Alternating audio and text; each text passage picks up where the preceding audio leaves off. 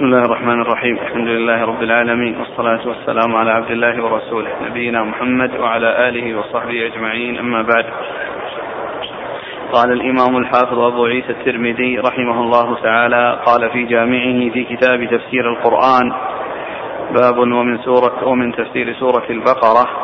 قال حدثنا ابن أبي عمر قال حدثنا سفيان عن ابن جريج عن ابن أبي مليكة عن عائشة رضي الله عنها أنها قالت قال رسول الله صلى الله عليه وسلم أبغض الرجال إلى الله الألد الخصم قال أبو عيسى هذا حديث حسن. بسم الله الرحمن الرحيم. الحمد لله رب العالمين وصلى الله وسلم وبارك على عبده ورسوله نبينا محمد وعلى آله وأصحابه أجمعين.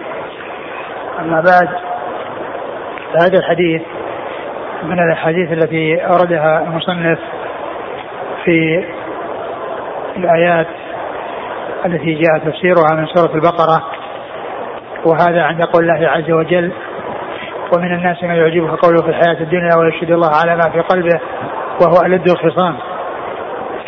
فقوله فقوله سبحانه وتعالى وهو ألد الخصام.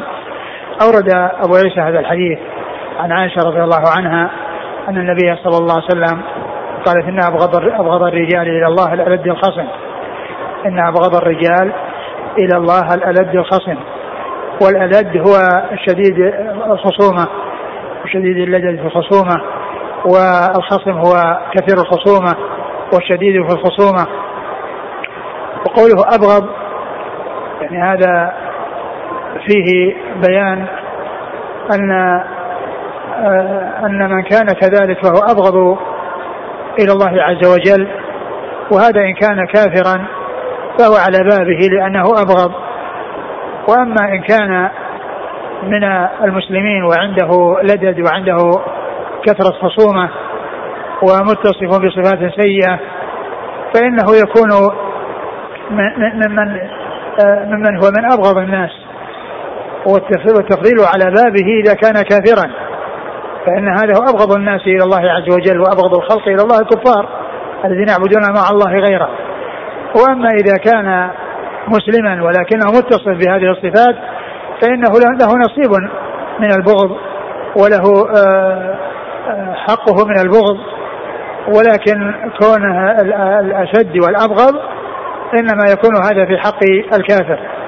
وفيه أن الله تعالى يتصف متصف بالبغض وأن من صفاته أنه يبغض أنه يحب ويبغض. يحب من يحب ويبغض من يبغض وممن يبغضهم من يكون شديد اللدد في الخصومة وكثير الخصومة ومن هو ألد فيها. فهذا الصنف ممن يبغضه الله سبحانه وتعالى.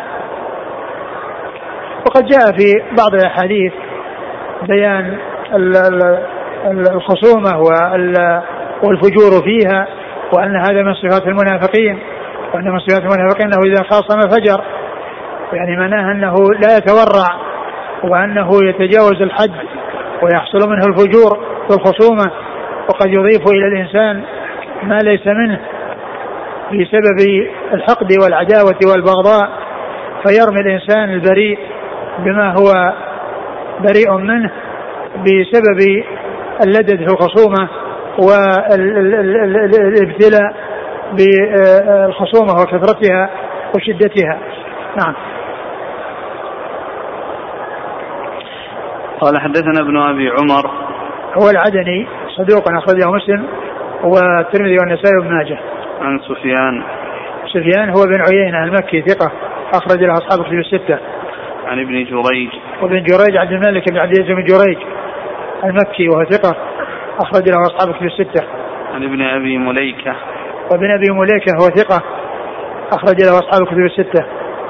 عن عائشة. عن عائشة رضي الله عنها وأرضاها وهي أم المؤمنين الصديقة بنت الصديق وهي ممن أكثر الرواية عن رسول الله صلى الله عليه وسلم.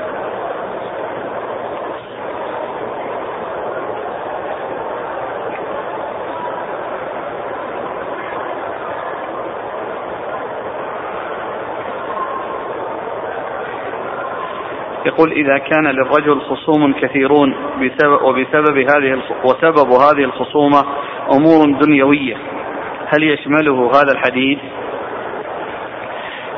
آه، كون الإنسان يكون له مشاكل ويكون له آه، أمور يحتاج فيها إلى الفصل في أمور متنازع فيها والإنسان على صواب ولم يتجاوز الحدود ولم يفتري على أحد ولم يبهت أحدا وإنما هو آه، مستقيم على الجادة فهو لا يشمله الحديث يشمله إذا إذا كان عنده لبس في الخصومة وعنده فجور وعنده سوء ومعاملة سيئة أما إنسان آه، يكون بينه وبين الناس معاملات ثم يكون بينه وبينهم خلاف ويحتاج إلى الفصل فيما بينهم إما في من يصلح بينهم أو عند القاضي فإنه لا لا يشمله ذلك.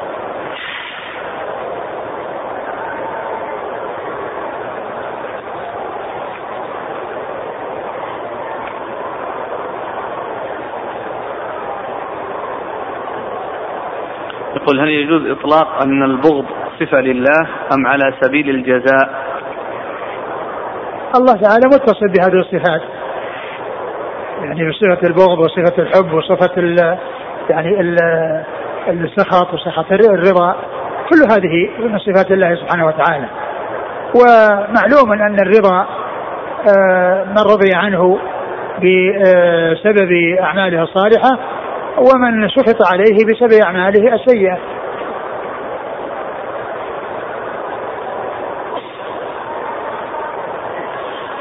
قال حدثنا عبد بن حميد قال حدثنا سليمان بن حرب قال حدثنا حماد بن سلمة عن ثابت عن أنس رضي الله عنه أنه قال كانت اليهود إذا حاضت امرأة منهن لم يواكلوها ولم يشاربوها ولم يجامعوها في البيوت فسئل النبي صلى الله عليه وعلى آله وسلم عن ذلك فأنزل الله تعالى يسألونك عن المحيض قل هو أذى فأمرهم رسول الله صلى الله عليه وعلى آله وسلم أن يواكلوهن ويشاربوهن وأن يكونوا معهن في البيوت وأن يفعلوا كل شيء ما خلا النكاح.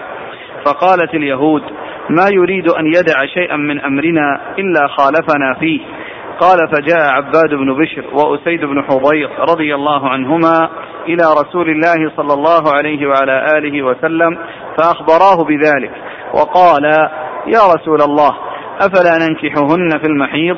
فتمعر وجه رسول الله صلى الله عليه وعلى آله وسلم حتى ظننا أنه قد غضب عليهما فقاما فاستقبلتهما هدية من لبن فأرسل رسول الله صلى الله عليه وعلى آله وسلم في آثارهما فسقاهما فعلم أنه لم يغضب عليهما.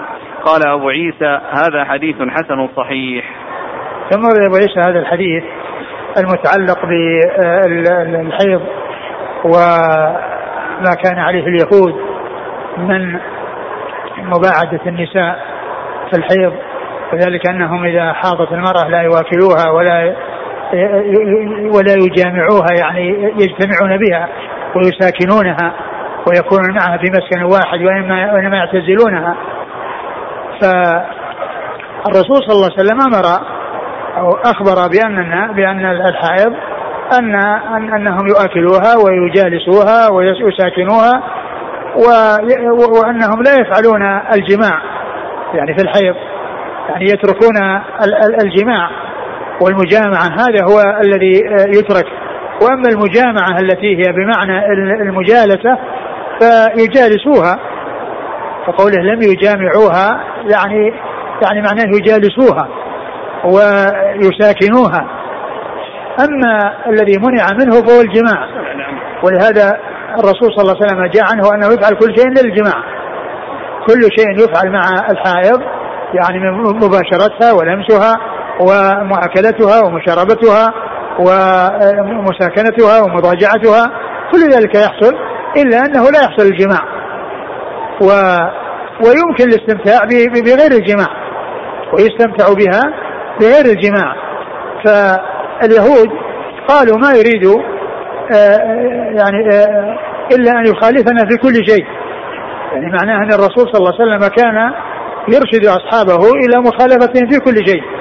فجاء عباد بن بشر وسيد بن حضير وقال ألا ألا نطأ النساء في الحيض؟ يعني معناه مبالغة في مخالفة اليهود الذين لا يؤكلونها ولا يجالسونها ولا يشاربونها. فغضب الرسول صلى الله عليه وسلم وأنكر ذلك لأنهم أرادوا آه، آه، مخالفتهم أو المبالغة في مخالفة اليهود. المبالغة في مخالفة اليهود فيما هم عليه. ثم إنهما قاما وأتي الرسول صلى الله عليه وسلم بهدية فأرسل في أثرهما. فعلم أنه لم يغضب يعني عليهما الغضب الشديد وإنما أنكر عليهما هذا الذي قالاه من أجل المبالغة في مخالفة اليهود من أجل المبالغة في مخالفة اليهود. وقد جاءت السنة وجاء القرآن بمنع اتيان النساء في المحيض وجاءت السنة بأنه يفعل معهن كل شيء إلا الجماع إلا الجماع في الفرج. نعم. هذا الحديث؟ كانت اليهود إذا حاضت امرأة منهن لم يواكلوها ولم يشاربوها ولم يجامعوها في البيوت. يجامعوها في البيوت المقصود من ذلك يساكنوها ويخالطوها. نعم. فسئل النبي صلى الله عليه وسلم عن ذلك فأنزل الله تعالى يسألونك عن المحيض قل هو أذى. فأمرهم رسول الله صلى الله عليه وسلم أن يواكلوهن ويشاربوهن وأن يكونوا معهن في البيوت وأن يفعلوا كل شيء ما خلا النكاح. لأن أن هذا الذي كان يفعله اليهود من آه، كونهم لا يؤكلون ولا يجالسون أمر المسلمون بفعله بأن يواكلوها ويساكنوها ويجالسوها وأن يفعلوا معها كل شيء إلا النكاح. كل شيء يفعل إلا النكاح. هذا هو الذي يمنع عنه لأن لأنه أذى لأن الحيض أذى فلا يقرب يعني هذا المكان الذي فيه الأذى ولا تحصل المجامعة وإنما تحصل المباشرة والاستمتاع بها بغير الفرج. نعم. فقالت اليهود ما يريد أن يدع شيئا من أمرنا إلا خالفنا فيه. قال فجاء عباد بن بشر وأسيد بن حضير إلى رسول الله صلى الله عليه وعلى آله وسلم فأخبراه بذلك وقال يا رسول الله أفلا ننكحهن في المحيض؟ فتمعر وجه رسول الله صلى الله عليه وسلم حتى ظننا أنه قد غضب عليهما فقاما فاستقبلتهما هدية من لبن. فأرسل رسول الله صلى الله عليه وسلم في آثارهما فسقاهما فعلم أنه لم يغضب عليهما. يعني ظنوا في الأول أنه غضب عليهما. وتمعر وجه رسول الله يعني تأثر وتغير وجهه لهذا الكلام وهم قالوه من أجل المبالغة في مخالفة اليهود والنكاية بهم وأنهم قالوا ما يريد أن يخالفنا إلا إلا فعل. فقال أيضا يخالفون في هذا الشيء. فالرسول صلى الله عليه وسلم غضب وقام وظنوا أنه قد غضب عليهما وأن الرسول صلى الله عليه وسلم في نفسه عليهما شيء. فلما استقبلته استقبلتهما تلك الهدية الرسول صلى الله عليه وسلم بعث في أثرهما وأشركهما فيها فعلم أنه لم يغضب عليهما صلى الله عليه وسلم وأنه ليس في نفسه عليهما شيء من الغضب. نعم. قال حدثنا عبد بن حميد. هو ثقة أخرج له البخاري تعليقا. ومسلم والترمذي. نعم. عن سليمان بن حرب.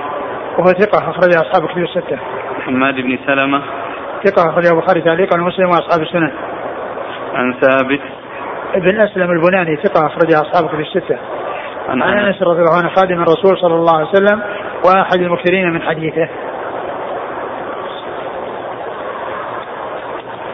نقول هل نستطيع أن نقول يستفاد من الحديث أن اليهود أصبح من المعلوم عندهم بالضرورة أن محمدا صلى الله عليه وسلم يتقصد مخالفتهم في كل شيء؟ هم هكذا هكذا يقولون هكذا يقولون أن لما نهى أصحابه أو أمر أصحابه بخلافهم قال قالوا ما قالوا ما قالوا. ومعلوم ان ان أنه جاءت السنة في أمور كثيرة في مخالفة المشركين ومخالفه مخالفة اليهود والنصارى. أقول جاءت السنة بهذا. ومعلوم أن أن أن أن, أن, أن كثيرا من الأحاديث جاءت في مخالفتهم. خالفوا خالفوا اليهود خالفوا المشركين. آه، افعلوا كذا خالفوا افعلوا كذا. جاء في أحاديث كثيرة. لكن لا يعني ذلك أن كل شيء يكون عند المشركين أو يكون عند عند اليهود والنصارى وهو من الحق الذي هم عليه أنه يخالف. كما جاء في الحديث بالنسبة للولي يعني كان في الجاهلية كانوا في الجاهلية آه، يخطب يأتي الرجل إلى الرجل يخطب وليته منه يخطب وليته منه. فمعنى ذلك أن الولي كان كان معمولا به في الجاهلية وأن الرجل يزوج ابنته. والاسلام جاء بهذا. وهناك أمور أقرها الإسلام من أعمال الجاهلية وأمور ردها.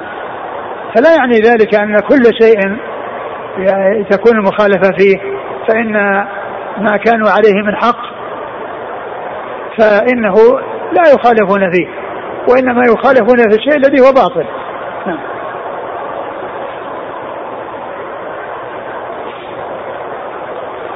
قال حدثنا محمد بن عبد الأعلى قال حدثنا عبد الرحمن بن مهدي عن حماد بن سلمة عن ثابت عن أنس نحوه بمعناه.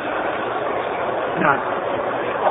قال حدثنا محمد بن عبد الأعلى هو ثقة أخرجه مسلم وأصحاب السنن نعم عن عبد الرحمن بن مهدي ثقة أخرج أصحاب الكتب الستة قال حدثنا ابن أبي عمر قال حدثنا سفيان عن ابن المنكدر أنه سمع جابرا رضي الله عنه يقول كانت اليهود تقول من أتى امرأته في قبلها من دبرها كان الولد أحول فنزلت نساؤكم حرث لكم فأتوا حرثكم أنا شئتم. قال أبو عيسى هذا حديث حسن صحيح. ثم ورد أبو عيسى هذا الحديث عن جابر رضي الله عنه أن اليهود كانوا يقولون من أتى امرأته من قبلها من دبرها في آه، في قبلها كان الولد أحول. يعني إذا كانت المجامعة بهذه الطريقة فهم يتجنبون ذلك لأنهم عندهم أن الولد يكون أحول. يعني من الحول الذي في العينين؟ وهو آه، آه، عدم ثبوت النظر بأن يكون مائلا إلى جهة. يعني إلى جهة من الجهات إما إلى جهة الأنف أو إلى جهة إلى جهة مؤخر العين. ف فجاء فنزلت الآية نساءكم حرث لكم فأتوا حرثكم أن شئتم. يعني يؤتى تؤتى المرأة آه، من قبلها ومن دبرها في قبلها. يأتي يأتي الإنسان من أي الجهات إلا أنه يكون في الفرج لا يكون في الدبر. يعني في يكون محل الحرث. يكون في محل الحرث الذي هو القبل الذي هو حرث الولد أو حصول الولد. وسواء كان ذلك من جهة وجهها أو من جهة خلفها بأن يكون في موضع واحد. قال نساؤكم حرث لكم فأتوا حرثكم أن شئتم. يعني من أي جهة شئتم واليهود يقولون أن الإتيان من جهة الدبر في القبل يكون الولد أحول. فجاء الإسلام ببيان أن النساء تؤتى من جميع الجهات يعني سواء من جهة القبل أو من جهة الدبر لكن بشرط أن يكون في القبل نعم. قال حدثنا ابن أبي عمر عن سفيان نعم. عن ابن المنكدر. وهو ثقة أخرج أصحابه في الستة. عن جابر رضي الله عنه وهو أحد المكثرين من حديث الرسول صلى الله عليه وسلم وهذا الإسناد رباعي من أعلى الأسانيد عند الترمذي.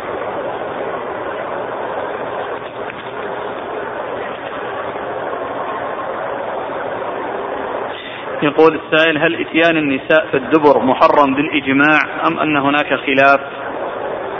ما نعلم خلاف معتبر في هذا. جاء حديث كثيرة. جاء حديث عديدة في في في في في, في لعن فاعله. وهو من الكبائر. ولا أعلم يعني خلافا معتبرا في هذا. نعم.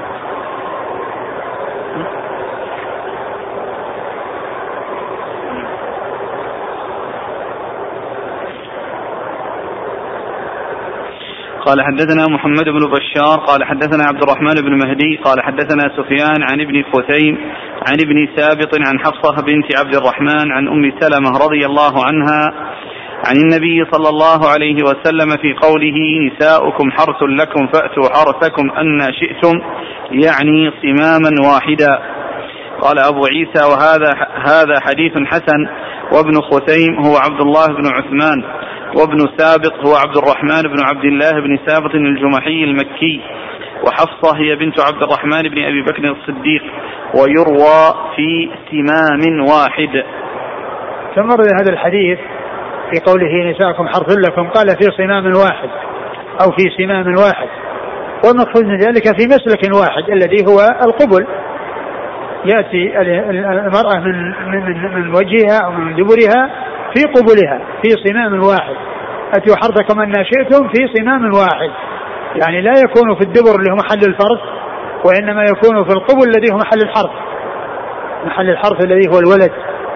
ف ففي صمام واحد في صمام واحد معناه في مسلك واحد ومنفذ واحد الذي هو القبل كالذي قبله في الحديث الأول. نعم.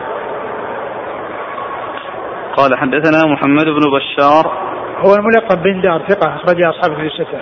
عن عبد الرحمن بن مهدي عن سفيان. سفيان هو الثوري ثقة أخرج أصحابه في الستة. عن ابن خثيم. هو عبد الله بن عثمان. أو عبد الله. نعم. بن عثمان وهو؟ صدوق أخرج البخاري تعليقا ومسلم وأصحاب السنن. نعم. عن ابن ثابت. وهو عبد الرحمن بن عبد الله بن صابط وهو؟ ثقة أخرجه مسلم وأبو داوود والترمذي والنسائي في عمل يوم الليلة. نعم. وابن ماجه. نعم. عن حفصة بنت عبد الرحمن. حفصة بنت عبد الرحمن بن أبي بكر وهي ثقة أخرج لها. مسلم وأبو داود والترمذي وابن ماجه. نعم. عن أم سلمة. أم سلمة أم المؤمنين رضي الله عنها هند بنت أبي أمية صحابي أم المؤمنين أخرج لها أصحاب كتب الستة.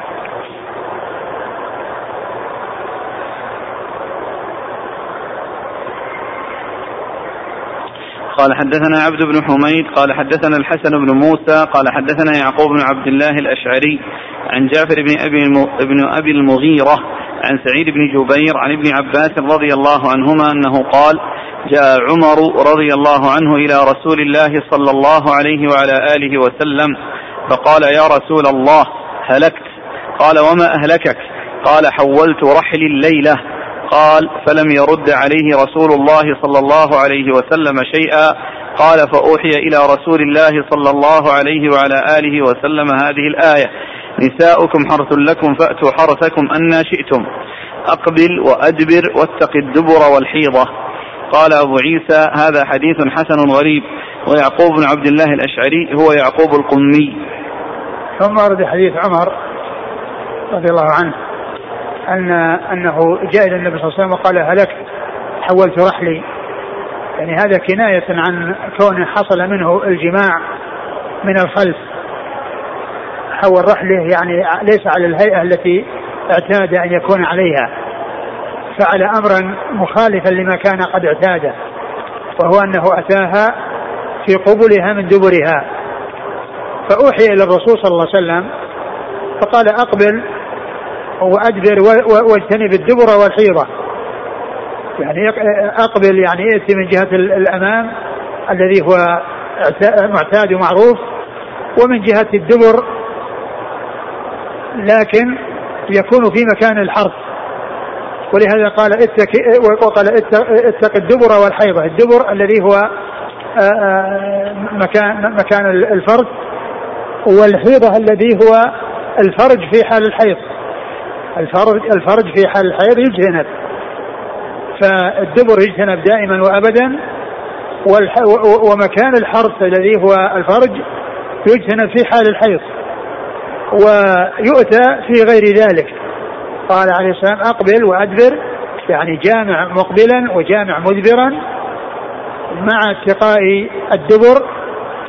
فلا فلا يجامع فيه سواء من جهة مقبلا أو مدبرا. وكذلك أيضا في حال الحيض لا يجوز المجامعة في حال الحيض في القبل. فالقبل يجتنب في حال الحيض والدبر يجتنب دائما وابدا. نعم. قال حدثنا عبد بن حميد عن الحسن بن موسى الحسن موسى بن أشيب وهو ثقة أخرج أصحاب في الستة. عن يعقوب بن عبد الله الأشعري وهو صدوق يهم البخاري تعليقا وأصحاب السنن. نعم. عن جعفر بن أبي المغيرة وهو صدوق يهم أخرج البخاري المفرد وأبو داود الترمذي والنسائي وابن ماجه في التفسير. عن سعيد بن جبير وهو ثقة أخرج أصحاب في الستة. عن ابن عباس. نعم.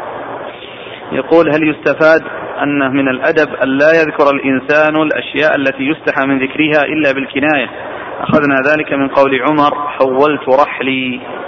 نعم لا شك أن هذا من الآداب.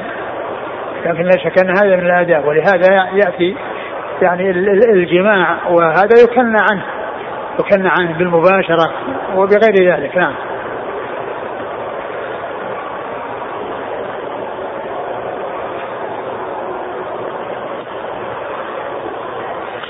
يقول آه، من أتى امرأته في دبرها وطلبت المرأة الطلاق منه هل لها ذلك؟ وهل تطلق بهذا الفعل؟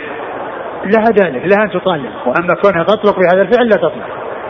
هذا أمر محرم منكر لكن لا تطلق به. ولكن لها أن تطلب الطلاق للتخلص من هذا الشر قال حدثنا عبد بن حميد قال حدثنا الهاشم بن القاسم عن المبارك بن فضالة عن الحسن عن معقل بن يسار رضي الله عنه أنه زوج أخته رجلا من المسلمين على عهد رسول الله صلى الله عليه وعلى آله وسلم فكانت عنده ما كانت ثم طلقها تطليقه لم يراجعها حتى انقضت العدة فهويها وهويته ثم خطبها مع الخطاب فقال له يا لكع أكرمتك بها وزوجتك وزوجتك فطلقتها. والله لا ترجع إليك أبدا آخر ما عليك. قال فعلم الله حاجته إليها وحاجتها إلى بعلها. فأنزل الله وإذا طلقتم النساء فبلغن أجلهن إلى قوله وأنتم لا تعلمون. فلما سمعها معقل رضي الله عنه قال سمعا لربي وطاعة. ثم دعاه فقال أزوجك وأكرمك. قال أبو عيسى هذا حديث حسن صحيح وقد روي من غير وجه عن الحسن وهو عن الحسن غريب. وفي هذا الحديث دلالة على أنه لا يجوز النكاح بغير ولي لأن أخت معقل بن يسار كانت سيبا فلو كان الأمر إليها دون وليها لزوجت نفسها ولم تحتج إلى وليها معقل بن يسار. وإنما خاطب الله في الآية الأولياء فقال لا تعضلوهن أن ينكحن أزواجهن. ففي هذه الآية دلالة على أن الأمر إلى الأولياء في التزويج مع رضاهن. ثم عيسى هذا الحديث في نزول قول الله عز وجل وإذا طلقتم النساء فبلغن أجلهن فلا تعضلوهن أن ينكحن أزواجهن. وذلك في كون المرأة إذا طلقت طلاقا رجعيا وخرجت من العدة فإنه لا بد من عقد جديد وتخطب ويخطبها مع الخطاب ولكنها إذا رغبته فإنها لا تمنع منه. وسبب نزول هذه الآية أن معقل بن يسار له أخت زوجها رجلا ثم إنه طلقها. وبعد ذلك خرجت من العدة ثم رغب بها ورغبت به وتقدم الخطبة بها مع الخطاب. فامتنع أخوها من تزويجه وقال إنني قد زوجتك وأكرمتك ثم تركتها فحلف أن لا يزوجه. فأنزل الله عز وجل هذه الآية وبعد ذلك استسلم وانقاد لأمر الله عز وجل وحكمه فطلبه وزوجه إياها وقال أزوجك وأكرمك. وفي هذه الآية بيان آه، تعدد الضمائر و وذلك في قوله وإذا طلقتم النساء وإذا طلقتم النساء فلا تعضلوهن لأن التطليق من الرجال والعضل من الأولياء. وإذا طلقتم فلا تعضلوه. فالعضل يخاطب به الأولياء والتطليق يخاطب به الأزواج. لأن التطليق من الأزواج والعضل من الأولياء. فالضمائر آه، متفاوتة. لأن قول طلقتم يرجع للأزواج. وقوله فلا تعبدوهن يراد به الأولياء. وهذا مثل قول الله عز وجل حتى إذا سيأتى الرسل وظنوا أنهم قد كذبوا. جاءهم نصرنا على قراءة كذبوا. وأما على قراءة كذبوا فالضمائر مؤداها واحد حتى إذا سيأتى الرسل وظنوا أي ظن الرسل أنهم كذبوا جاءهم نصرنا. لكن على قراءة كذبوا لا يكون الضمير يرجع إلى الرسل لأن الرسل لا يحصل منهم يعني ظن أن الله لا ينصرهم ولكن المقصود بظن أممهم. حتى إذا الرسل من إيمان قومهم وظن الأتباع أن الرسل كذبوا بأن لم يحصل لهم ما وعدوا به من النصر. فيكون الضمير في قوله وظنوا لا لا يرجع إلى الرسل وإنما راجع إلى أتباع الرسل. فكذلك هنا اذا أطلقهم النساء الضمير هو للأزواج وقول لا تعضلوهن هو يرجع للأولياء.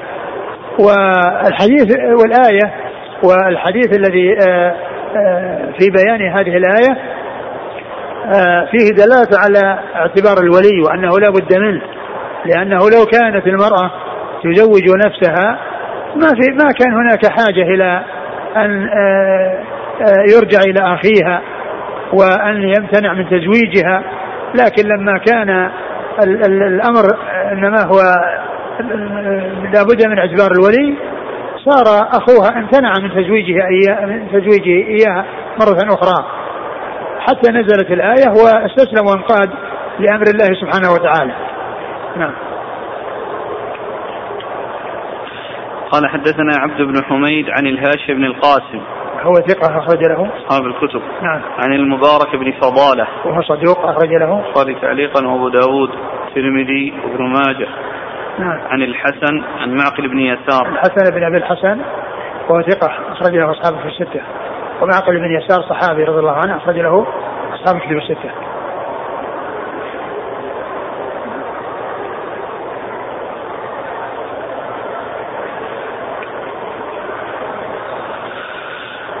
قال حدثنا قتيبة عن مالك بن أنس قال وحدثنا الأنصاري قال حدثنا معا قال حدثنا مالك عن زيد بن أسلم عن القعقاع بن حكيم عن أبي يونس مولى عائشة.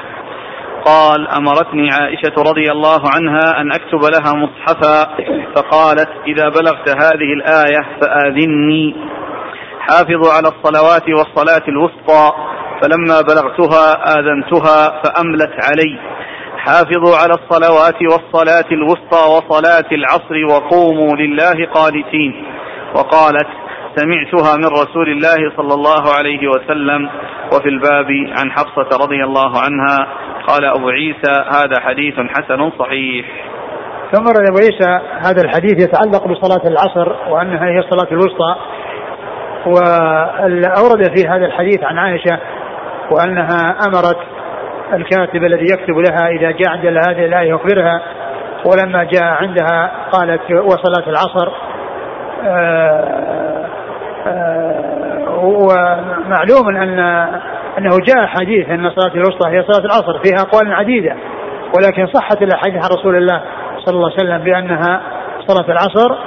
فصار المقصود بينا واضحا وأن الدليل قد قام على ذلك وأنها صلاة العصر بالأحاديث التي ذكرها مصنف وغيره يعني في في في, في هذا الباب. فإنه أرسل فإنه ذكر عدة أحاديث كلها تدل على أن صلاة صلاة العصر. لكن هذا الذي جاء عن عائشة رضي الله عنها آه، يحمل على أنها كانت آه، علمت بذلك ولم تعلم بأن بأنه نسخ وأن وأنه مما آه، آه، مما نسخ ولم يكن آه، مما بقيت تلاوته بل مما مما نسخت تلاوته ولكن ولكن الحكم الذي هو كونها صلاة العصر جاء في هذا الحديث وفي غيره من الأحاديث. هذه القراءة وهذه الزيادة اللي جاءت عن عائشة سمعتها من رسول الله صلى الله عليه وسلم لكنها لم تكن آه، علمت بأنها نسخت. ولهذا فإن المصحف الذي جمعه عثمان رضي الله عنه خالي من هذه الزيادة. ولكن جاءت الأحاديث في بيان أنها العصر مثل ما جاء في هذا الحديث لكن كونها تلاوة وأنها من القرآن وأنها بقيت في التلاوة هذا هو الذي آه لم يحصل.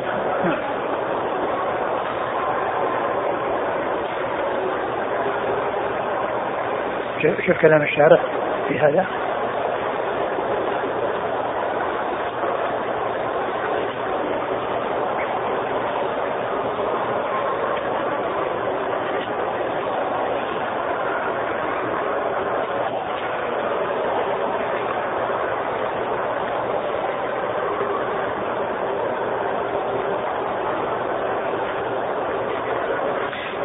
وصلاة العصر بالواو الفاصلة وهي تدل على أن الوسطى غير العصر لأن العطف يقتضي المغايرة وأجيب بوجوه منها أن هذه القراءة الشاذة ليست بحجة ولا يكون له حكم الخبر عن رسول الله صلى الله عليه وسلم لأن ناقلها لم ينقلها إلا على أنها قرآن والقرآن لا يثبت إلا بالتواتر بالإجماع. وإذا لم يثبت قرآنا لا يثبت خبرا قاله النووي.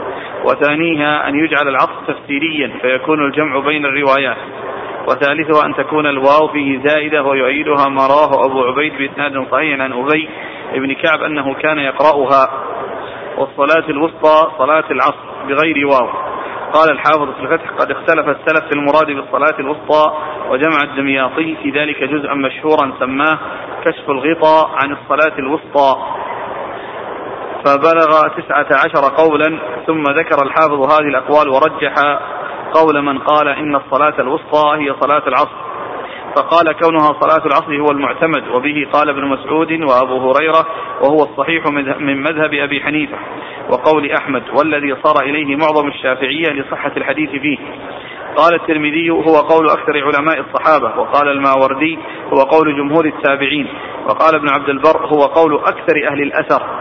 وبه قال من المالكية ابن حبيب وابن العربي وابن عطية. انتهى. قلت لا شك في أن القول الراجح المعول عليه هو قول من قال إنها صلاة العصر وقد تقدم بقية الكلام في هذه المسألة في باب ما جاء في الصلاة الوسطى أنها العصر.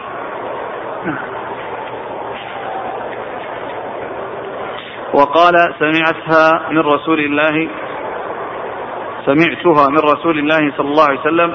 قال الباجي يحتمل أنها سمعتها على أنها قرآن. ثم نسخت كما في حديث البراء الذي رواه مسلم. فلعل عائشة لم تعلم بنسخها أو اعتقدت أنها مما نسخ حكمه وبقي رسمه. ويحتمل أنه ذكرها صلى الله عليه وسلم على أنها من غير القرآن لتأكيد فضيلتها فظنتها قرآنا.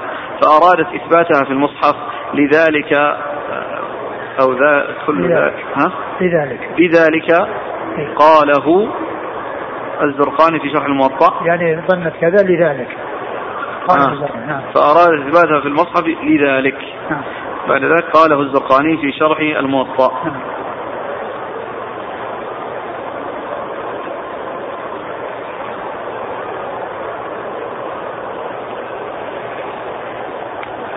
قال حدثنا قتيبة عن مالك قتيبة بن سعيد ثقة أخرج أصحاب في الستة ومالك آه، إمام آه، إمام دار الهجرة أخرج أصحاب في الستة قال وحدثنا الأنصاري عن معن. الأنصاري هو إسحاق بن موسى. نعم. وهو ثقة أخرجه مسلم والترمذي والنسائي وابن ماجه. نعم. عن معن. معن بن عيسى ثقة أخرج أصحابه في الستة. عن مالك عن زيد بن أسلم. زيد بن أسلم ثقة أخرج أصحابه في الستة. عن القعقاع بن حكيم. هو ثقة أخرج البخاري المفرد ومسلم وأصحاب السنن. نعم. عن أبي يونس مولى عائشة. وهو ثقة أخرج له. البخاري المفرد ومسلم وأبو داود والترمذي والنسائي. نعم.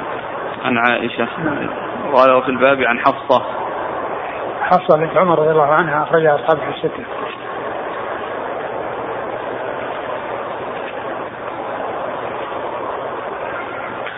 قال حدثنا حميد بن مسعدة قال حدثنا يزيد بن زريع عن سعيد عن قتادة قال حدثنا الحسن عن سمرة بن جندب رضي الله عنه أن النبي صلى الله عليه وسلم قال صلاة صلاة الوسطى صلاة العصر.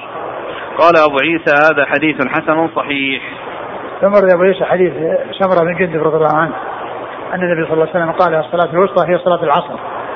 وهذا من جملة الأحاديث التي وردت في تعيين العصر وأنها الصلاة الوسطى. والحديث في رواية رواية الحسن عن سمرة وهو لم يصرح في السماع ولكن الحديث جاءت من طرق متعددة صحيحة فيكون صحيحا بسبب غيره. نعم. قال حدثنا حميد بن مسعدة. حميد بن مسعدة صدوق خرجه أصحاب مسلم وأصحاب السنة عن يزيد بن زريع. ثقة أخرج أصحاب في الستة. عن سعيد عن قتادة. سعيد بن أبي عروبة ثقة أخرج أصحاب في الستة وقتادة من دعامة ثقة أخرج أصحاب في الستة. عن الحسن عن سمرة بن جندب. قال حدثنا هناد قال حدثنا عبدة عن سعيد عن قتادة عن أبي حسان الأعرج عن عبيدة السلماني أن عليا رضي الله عنه حدثه أن النبي صلى الله عليه وسلم قال يوم الأحزاب اللهم املأ قبورهم وبيوتهم نارا كما شغلونا عن صلاة الوسطى حتى غابت الشمس. قال أبو عيسى هذا حديث حسن صحيح. قد روي من غير وجه عن علي وأبو حسان الأعرج اسمه مسلم. ثم أرد هذا الحديث عن علي. وفي بيان الوسطى بأنها العصر لأنه قال شغلونا عن الصلاة الوسطى حتى غابت الشمس. يعني يعني بذلك صلاة العصر. وهو من جملة الأحاديث الصحيحة الدالة على بيان الوسطى وأنها العصر لأن النبي صلى الله عليه وسلم لما يوم الأحزاب يعني شغلوا المسلمين حتى غابت الشمس وهم لم يصلوها فصلوا العصر بعد بين العشاءين بعد المغرب وقال النبي صلى الله عليه وسلم شغلونا عن صلاة الوسطى. ففي هذا بيان أنها العصر. نعم. قال حدثنا هناد عن عبده هناد بن السري ثقة أخرجه البخاري في خلق أفعال العباد ومسلم وأصحاب السنة وعبده بن سليمان ثقة أخرجه أصحاب كتب الستة. عن سعيد عن قتادة عن أبي حسان الأعرج وهو مسلم بن يسار صدوق أخرجه البخاري تعليقا ومسلم وأصحاب السنن. نعم. عن عبيدة السلماني عبيدة بن عمرو السلماني ثقة أخرجه أصحاب كتب الستة. عن علي عن علي رضي الله عنه أمير المؤمنين ورابع الخلفاء الراشدين الهاديين المهديين صاحب المناقب الجمة والفضائل الكثيرة رضي الله عنه وأرضاه. وحديثه عند أصحاب كتب الستة. قال حدثنا محمود بن غيلان قال حدثنا أبو النضر وأبو داود عن محمد بن طلحة بن مصرف عن زبيد عن مرة عن عبد الله بن مس عن عبد الله بن مسعود رضي الله عنه أنه قال قال رسول الله صلى الله عليه وسلم صلاة الوسطى صلاة العصر. قال وفي الباب عن زيد بن ثابت وأبي هاشم بن عتبة وأبي هريرة قال رضي الله عنهم. قال أبو عيسى هذا حديث صحيح. وهذا أيضا حديث آخر في بيان صلاة الوسطى وأنها صلاة العصر. نعم. قال حدثنا محمود بن غيلان. هو ثقة ثقة أخرج أصحابه في الستة إلا أبا داود. عن أبي النضر وأبي داود. أبو النضر هو هاشم. بن القاسم نعم الذي مر ذكره. وأبو داود. وأبو داود هو سليمان بن داود الطيالسي. ثقة أخرجه البخاري تعليقا ومسلم وأصحاب السنة. عن محمد بن طلحة بن مصرف. وهو؟ صدوق له أوهام. أخرج له أصحاب الكتب إلا النسائي ففي مسند علي. نعم. عن زبيد.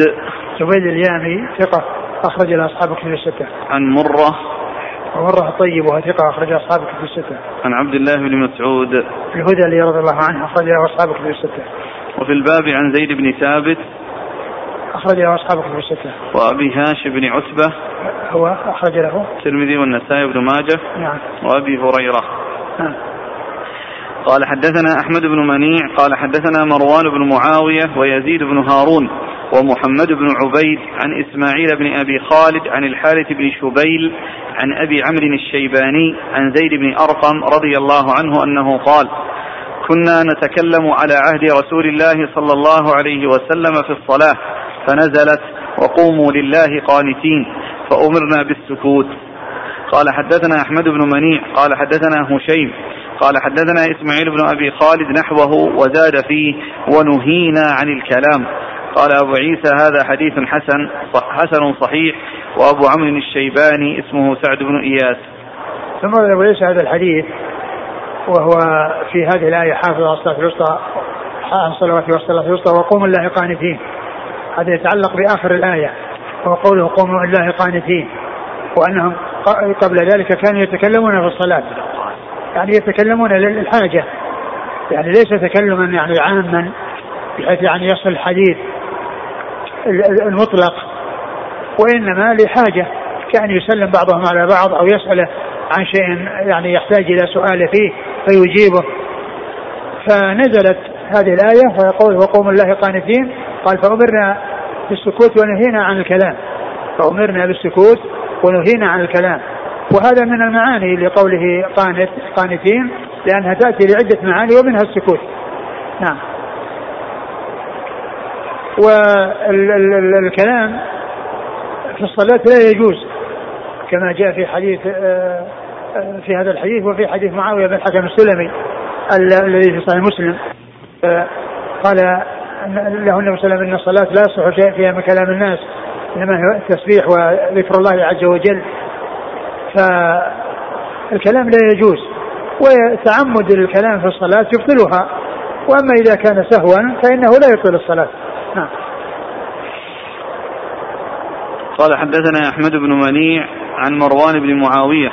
هو ثقة أخرجه أصحاب كتب الستة. ويزيد بن هارون.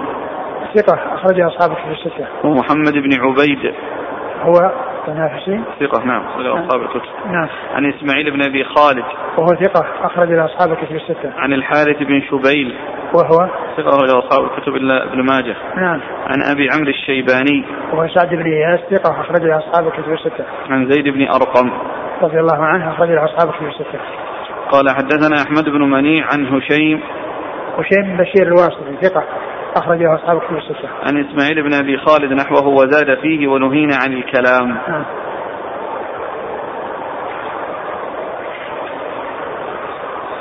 قال حدثنا عبد الله بن عبد الرحمن قال أخبرنا عبيد الله بن موسى عن إسرائيل عن السدي عن أبي مالك عن البراء رضي الله عنه ولا تيمموا الخبيث منه تنفقون قال نزلت فينا معشر الأنصار كنا أصحاب نخل فكان الرجل يأتي من نخله على قدر كثرته وقلته وكان الرجل يأتي بالقنو والقنوين فيعلقه في المسجد وكان أهل الصفة ليس لهم طعام فكان أحدهم إذا جاع أتى القنو فضربه بعصاه فيسقط من البسر والتمر فيأكله فيأكل.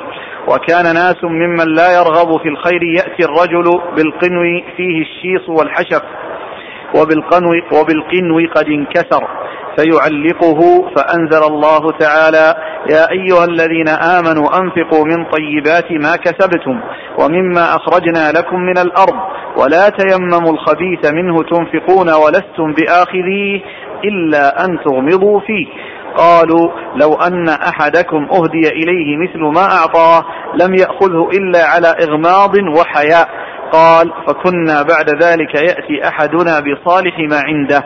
قال أبو عيسى هذا حديث حسن غريب صحيح. وأبو مالك هو الغفاري ويقال اسمه غزوان. وقد روى سفيان عن السدي شيئا من هذا. ثم روى أبو عيسى هذا الحديث يقول الله عز وجل يا أيها الذين آمنوا أنفقوا من طيبات ما كسبتم ومما أخرجنا لكم من الأرض ولا تيمموا الخبيث منه تنفقون والمقصود من ذلك قوله ولا تيمموا الخبيث منه تنفقون. والخبيث المراد به الرديء. وليس المقصود به المحرم لأن الخبيث ما يقابل الطيب ويقابل الحلال ويأتي بمعنى الرديء كما هنا لأن الخبيث في الآية هنا مراد به الرديء وهو النوع الرديء من من التمر ومن الرطب. وقد بين في هذا الحديث ان ان ان أنهم كانوا أصحاب نخل وأن أصحاب الصفة فقراء وأن الواحد يأتي بالقنو والقنوين ويعلقهما في المسجد ويأتي المحتاج وياخذ من هذه الأقنية من من من, من هذه الأقنية ويأكل ويستفيد. وبعض الناس يأتي بالشيء الرديء كان يكون قنو انكسر فيأتي به لأنه لا يمكن بقاءه لأنه لو بقي لا فسد ولم يستفد منه أصلا وبعضهم يأتي بالشيء الذي في حشف أو فيه شيص وهو الذي آه الذي تعبيره ما كان لم يعبر أو أنه آه آه تعبيره ليس بجيد فيكون شيصا وهي الحبات الصغيرة التي تكون عدة عدة حبات في آه، آه، بدل آه، بدل البسرة أو التمرة. أو الرطبة لأنه ما أحسن لأنه ما أبدر أو لم يحسن في تعبيره فيأتي شيصا كما جاء في في بعض في بعض الأحاديث أن الرسول صلى الله عليه وسلم لما يعني لما كانوا يؤبرون فقال لو تركوه فتركوه فصار شيصا فالرسول قال أنتم أعلم بدنياكم. أنتم أعلم بدنياكم يعني صار شيص فبعضهم يأتي بهذا النوع الذي هو ردي فأنزل الله هذه الآية ولا تيمموا الخبيث منه تنفقون. والخبيث هو الردي ولستم بآخذيه الا ان تغمضوا فيه. يعني عامل الناس مثل ما تحبون ان يعاملوكم به فكما أنكم لا تحبون أن تعطوا شيئا رديئا فأنتم لا تعطوا شيئا رديئا. كما أنكم لا لا تقبلوا ولا يعجبكم أن يعطى لكم الشيء الرديء وإذا أخذتموه أخذتوه أخذتموه عن إغماض وعن حياء فعاملوا الناس مثل ما تحب أن يعاملوكم به. فكانوا بعد ذلك يأتون بصالح آه، ثمارهم وصالح ما يحصل من نقلهم رضي الله عنهم وأرضاهم. ومن ما يعني مما جاء مما جاء في بيان أن الخبيث يراد به الردي قوله صلى الله عليه وسلم كسب الحجام خبيث. كسب الحجام خبيث أي رديء لأنه من المكاسب الرديئة. وليس معنى وليس معنى ذا خبيث إنه محرم لأنه ثبت عن ابن عباس أن النبي النبي قال إن الرسول صلى الله عليه وسلم احتجم وأعطى الحجام أجره ولو كان حراما لم يعطه. فإذا قوله صلى الله عليه وسلم أنه كسب خبيث يعني معناه رديء. ليس من الكاسب الشريفة التي يرغب فيها ويحرض عليها مثل التجارة ومثل الزراعة. التي هي مكاسب طيبة هذا كسب رديء ما هو شريف وليس بمحمود يرغب فيه فهو من جنس قوله ولا تيمم الخبيث منه ألا تيمم الرديء. نعم. قال حدثنا عبد الله بن عبد الرحمن. هو الدارمي وهو ثقة أخرج له مسلم. وأبو داود والترمذي. نعم. عن عبيد الله بن موسى. وهو ثقة أخرجها أصحاب كتب الستة. عن إسرائيل. وهو ثقة أخرجها أصحاب كتب الستة. عن السدي السدي هو صدوق يهم أخرجه نعم. مسلم وأصحاب السنن. نعم. عن أبي مالك وهو رزوان هو ثقة أخرج البخاري تعليقا وأبو داود والترمذي والنسائي. نعم. عن البراء البراء بن عازب رضي الله عنهما أخرج له أصحاب كتب الستة. قال حدثنا هناد قال حدثنا أبو الأحوص عن عطاء بن السائب عن مرة الهمداني عن عبد الله بن مسعود رضي الله عنه أنه قال قال رسول الله صلى الله عليه وسلم إن للشيطان لمة إن للشيطان لمة بابن آدم وللملك لمة. فأما لمة الشيطان فإيعاد بالشر وتكذيب بالحق وأما لمة الملك فإيعاد بالخير وتصديق بالحق. فمن وجد ذلك فليعلم أنه من الله فليحمد الله. ومن وجد الأخرى فليتعوذ بالله من الشيطان الرجيم. ثم قرأ الشيطان يعدكم الفقر ويأمركم بالفحشاء. قال أبو عيسى هذا حديث حسن غريب وهو حديث أبي الأحوص. لا نعلمه مرفوعا إلا من حديث أبي الأحوص. والله تعالى أعلم وصلى الله وسلم وبارك على نبينا محمد وعلى آله وأصحابه أجمعين. جزاكم الله خيرا وبارك الله فيكم. ألهمكم الله الصواب ووفقكم للحق ونفعنا الله ما سمعنا. غفر الله لنا ولكم وللمسلمين أجمعين. آمين. ونتوقف عن التدريس الليلة الآتية ونعود إلى تدريس يوم الجمعة إن شاء الله.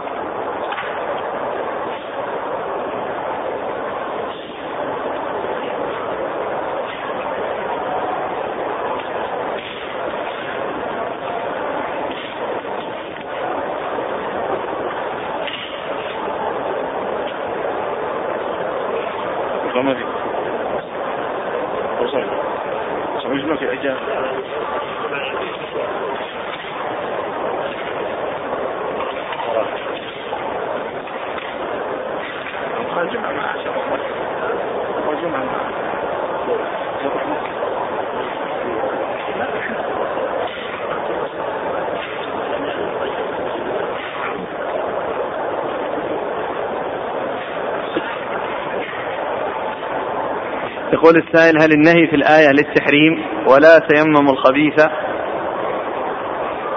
نعم هو للتحريم. لكن الإنسان إذا كان ما عنده إلا هذا النوع فلينفق مما آتاه الله.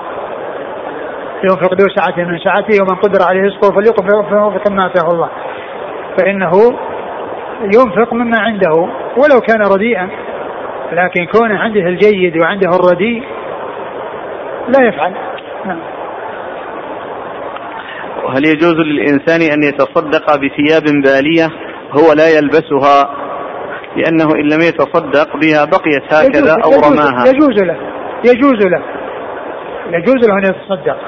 يعني ال ال كل شيء ينفع الناس يتصدق لكن الناس المطلوب أن يعمل الإنسان إلى الجيد وأن يحرص على الإنفاق من الجيد وهذا الذي بدل من كونه يتلف ولا يستفاد منه يستفاد منه. هل معنى الوسطى هنا بمعنى الفضلى. آه آه صلاة العصر ورد فيها حديث تدل على فضلها منها الحديث الذي آه أن من ترك صلاة العصر فقال فكأنما وتر أهله وماله. وجاء في بيان فضلها مع صلاة الفجر. فال يعني قيل أن أن أن الوسط هنا المقصود به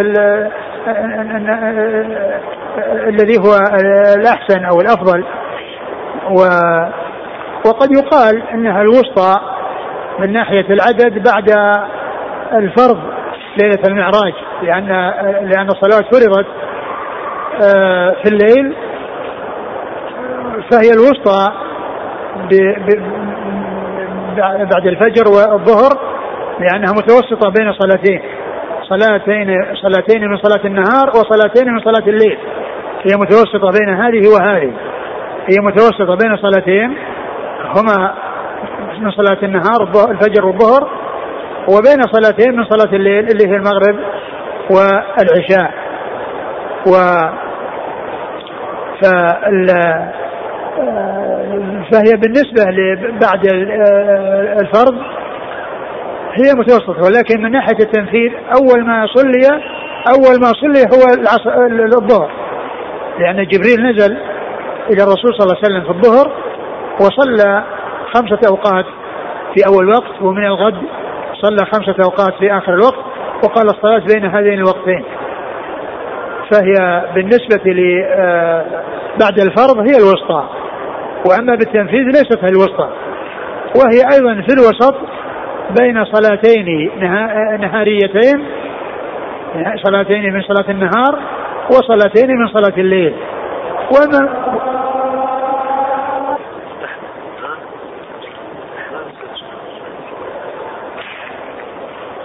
توسط صلاة العصر هو حسي ومعنوي. حسي كونها صلاة قبلها صلاتان وبعدها صلاتان. بعد قبلها صلاة صلاتان هما صلاة النهار الفجر والظهر وبعدها صلاتان وهما صلاة الليل المغرب والعشاء. ومن ناحية المعنى جاء حديث تدل على عظم شأنها. تدل على عظم شأن هذه الصلاة التي هي صلاة العصر. وهو يدل على يعني كونها وسط وسطيتها من حيث المعنى ومن حيث الواقع. نعم. فيه سائل يقول عن الحكمة يعني لماذا فضلت هذه على بقية الصلوات؟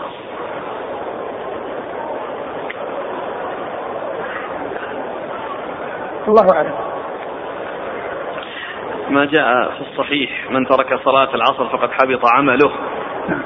ما المراد؟ هل معناه يكفر بتركها؟ حبوط العمل هنا. الله يدل على يعني كونها مميزة على غيرها بهذا يعني يدل على أن من تركها متعمدا لا شك أنه يكفر من تركها متعمدا وكذلك من تركها تساهلا على القول بأنه يكفر فإن بعض أهل العلم يقول انها يحصل ذلك بترك صلاة واحدة. نعم. يقول مباشرة الحائض هل له أحكام الصائم بمعنى يفرق بين الشاب والشيخ قوي الشهوة وضعيف الشهوة؟ قضية الاستمتاع بالنسبة للحائض يستمتع الإنسان بغير الفرج يعني سواء كان آه، شابا أو غير شاب لأنه مباح للجميع. وإنما المحذور هو الفرج. هذا هو الذي لا يجوز. والاستمتاع يكون لكل أحد. كل زوج يستمتع بشيء غير الجماع. ما المراد من قوله تعالى فإذا تطهرن فأتوهن؟ هل المراد انقطاع الدم أو الاغتسال الذي يبدو أنه الاغتسال الانقطاع مع الاغتسال وإزالة القدر. لأنه قال أذى. وهذا الأذى هو يعني ما يذهب إلا بالغسل والاغتسال. ما هو الراجح في العزل؟ العزل جائز. كما جاء في حديث أبي, أبي سعيد. كنا نعزل والقرآن ينزل. لو كان شيء ينهى عنه لنهانا عنه القرآن. إذا تقدم شاب لامرأة وهو على استقامة ورفض طلبه وكانت المرأة تريد الزواج به فهل يلي أو يكون الولي من هو بعد الأب؟ يرجع في ذلك القاضي حتى تنقل الولاية من آه، إذا رأى القاضي ذلك من آه، من من, من الأقرب إلى من هو رأى. يقول إذا طلقت المرأة بثلاث وذهبت إلى بيت أهلها وكانت الطلقة الثالثة عن غضب ثم سأل وأفتي بأنه يمكن إرجاعها وكان ذلك بعد ثلاثة أشهر. هل يلزم من مهر جديد؟ إذا كانت خرجت من العدة إذا كانت خرجت من العدة لابد من زواج جديد. وكذلك مهر أيضا. والمهر يمكن يتفقون عليه يقل أو يكثر هذا شيء يرجع إليهم. لكن لابد من زواج جديد.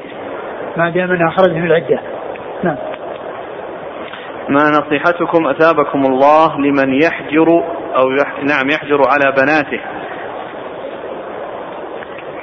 الواجب على كل ولي أن يحرص على حصول الستر لبناته وحصول الزواج لبناته لأن الزواج شيء لا بد منه. لا يستغني عنه الرجال ولا يستغني عنه النساء. شيء لازم.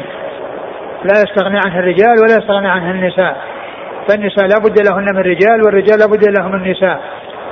ومن كان وليا على امرأة فعليه أن يتقي الله عز وجل في موليته وإذا أتى له الكفء فإنه يحرص على على تزويجه وعلى عدم التفريط آه، فيه. وبعض الناس آه، يتعللون بالدراسة دراسة البنت. وهذا في الحقيقة خطأ واضح لأن هذا التعلل وإذا استمرت في الدراسة ثم كبرت لا يتقدم لها أحد. لا يتقدم لها أحد مثل ما من يتقدم لها وهي في سن صغيرة وفي سن مبكر فتفوت عليها الفرصة وتندم حيث لا ينفعها الندم وكذلك وليها وإنما الذي على كل ولي أن يبادر إذا جاء الكفر فإنه لا يفوته ولا يفرط فيه لأن ذلك يعتبر غنيمة بالنسبة للمرأة حيث يكون كفءا ويكون أهلا مستقيما يعني ذا دين وخلق. يقول أحسن الله إليكم إذا رأى الولي أن من المصلحة أن لا تعود المرأة المطلقة إلى زوجها الذي طلقها طلاقا رجعيا لإساءة معاملته لها واللعب بها وقلة عقلها وعدم شعورها بذلك. فهل له منعها من الزواج مرة أخرى؟ إذا كان إذا كان الزوج معروف بسوء الأخلاق فالسلامة منه غنيمة إذا كان معروفا بسوء الأخلاق فكونه طلق استراح الناس منه. فلا يصلح أن يرجع إليه معروف بسوء الأخلاق. نعم. يقول هل يستدل بنهي النبي صلى الله عليه وسلم عن وطء الحائض مع أن فيه مصلحة مخالفة الكفار على قاعدة تقديم درء المفاسد على جلب المصالح نظرا لعظم مفسدة الوطء إيش إيش؟ هل يستدل بنهي النبي صلى الله عليه وسلم عن وطئ الحائض مع أن فيه مصلحة وهي مخالفة الكفار على قاعدة درء المفاسد مقدم على جلب المصالح؟ المخالفة حاصلة في الأمور الأخرى التي هي آه، يفعلونها وهي وهي وهي طيبة. يعني كونهم لا يؤكلونها ولا يجالسونها ولا يشاربونها ولا يساكنونها هذا شيء طيب وهم فعلوه. وأما هذا شيء محرم هذا شيء محرم. ف آه، آه، كونه يترك يعني لأنه محرم ولأنه أذى. الله عز وجل قال هو أذى فالمنع لكونه أذى. وأما لو كان لو كان طيبا ولو كان مباحا صار من جنس الأمور الأخرى التي أبيح آه، تعاطيها وهي المجالسة والمؤاكلة والمساكنة والمباشرة. نعم. جزاكم الله خيرا. سبحانك اللهم وبحمدك أشهد أن لا إله إلا